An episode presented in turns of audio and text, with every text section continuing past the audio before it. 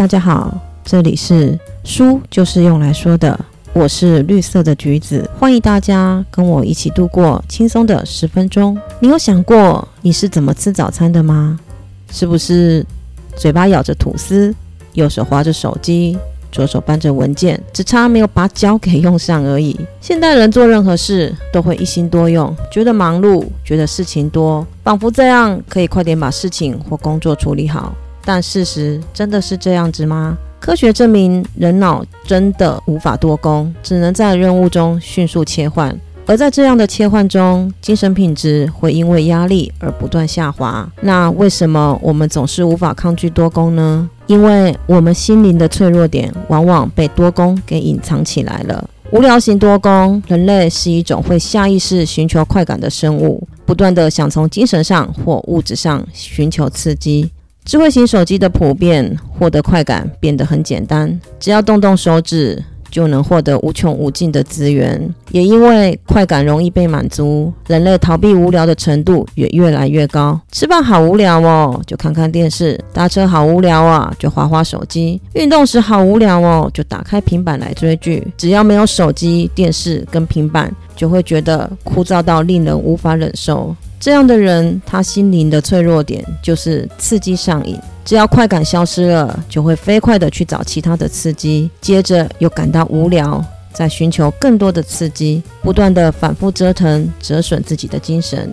一旦养成惯性，对任何事情就只会停留在浅薄的表层。很多事情跟感情的经营一样。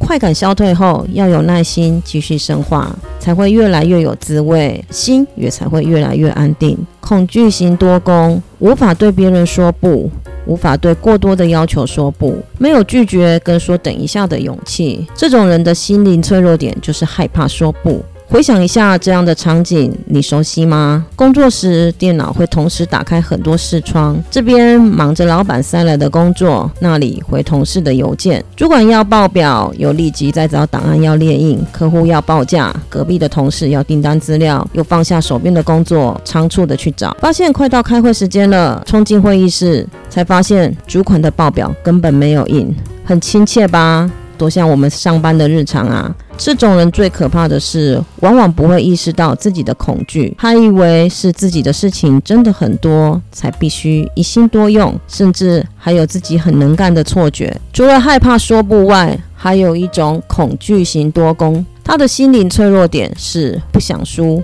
怕落后。他们疯狂的吸收新知的动机，并不是源自于对知识的热爱，而是太害怕会输给别人而落居人后。他们还常常被当成上进青年鼓励着，然而这样更加重他们不能输的焦虑感。同时，处理很多事的人给别人的印象就是效率高，但是事实真的是这样吗？我们都知道，工厂安排产线时，一定会把相同的产品完成后再换下一批，因为长时间制作同一种产品，熟练度会提高，产量自然也会提高。把人脑想象成生产线一样，多工切换任务时，其实就是产线拉上拉下的模式。不连续的动作会产生时间损耗跟效率损耗，实际上产能是变得更差了。大脑不停的切换。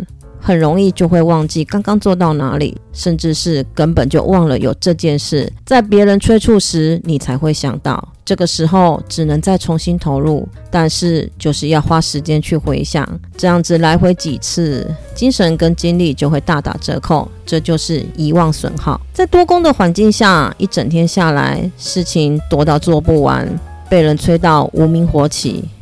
想不起来刚刚做到哪里的焦躁，觉得总是丢给我的愤怒，这些负面的情绪会让你做事的水准低落，办事的效率差，导致更多的失误跟责备。心急时容易敷衍了事，会招来更大的失误。又加重了负面情绪，变成一个难以突破的情绪耗损循环。这三种损耗都是看不见的成本，所以我们很容易忽略它们。开启多工模式，就是想要赶快把事情做好，早点轻松。但是这三种无形的成本正在一点一点的让你内耗，让你精疲力竭。高压的生活刺激着情绪，即使是简单的日常作业，也会因为多工切换模式而让专注力一点一点的被腐蚀。想要停止因多工造成的损耗，拿回专注力是刻不容缓的。但是手的速度永远比脑袋快，明明知道要专注在当下。但是手已经不自觉地往别处去了。专注力并不是逼迫自己就可以有的，而是要像锻炼肌肉一样不间断的练习。所以笔者提出了七件事练习法，这七件事都是日常生活每个人都会做到的，不用花费额外的时间，一点一滴循序渐进的练习，让自己成为头脑的主人。一吃饭，吃饭时把手机放在眼睛看不到的地方，开始观察眼前的菜色。每一口食物都要用我们的感官去感受它，慢慢的咀嚼再吞下。随着一口一口的咀嚼，原本散乱的思绪慢慢就会沉淀下来了。二、阅读，阅读的东西最好是书籍，而不是手机的新闻或文章。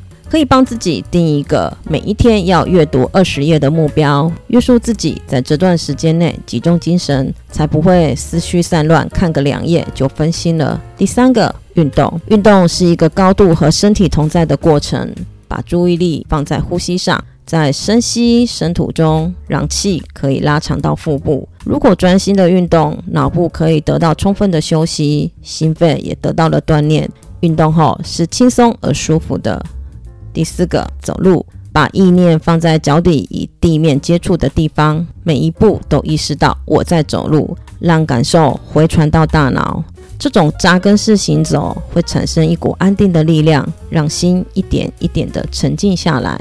第五个，通勤，搭车通勤时什么都不要做，想象自己是一只空瓶，任由环境的讯息流过。人会烦躁，不是源自外界，而是被外界勾起的情绪反应。当内心不起反应，烦躁就不会像灰尘一样一吹就乱飞。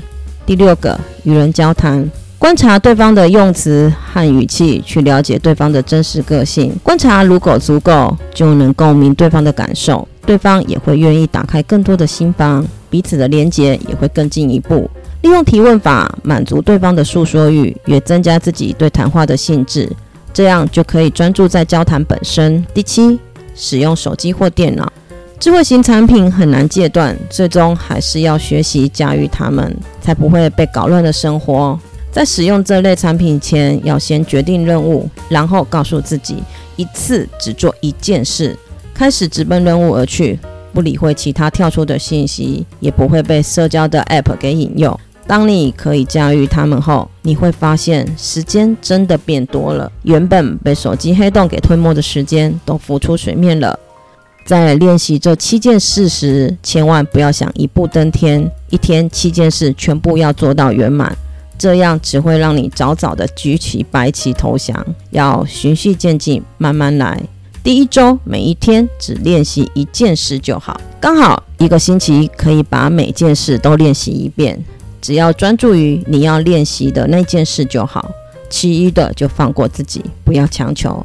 第二周每天练习两件事，第二个星期结束时，每件事练习了两遍，以此类推，持续七星期。慢慢的在过程中开始了解自己，发现自己的盲点，进而改变自己的行为。看见就是疗愈的开始，只要做出新的选择，就有机会改变原本的人生。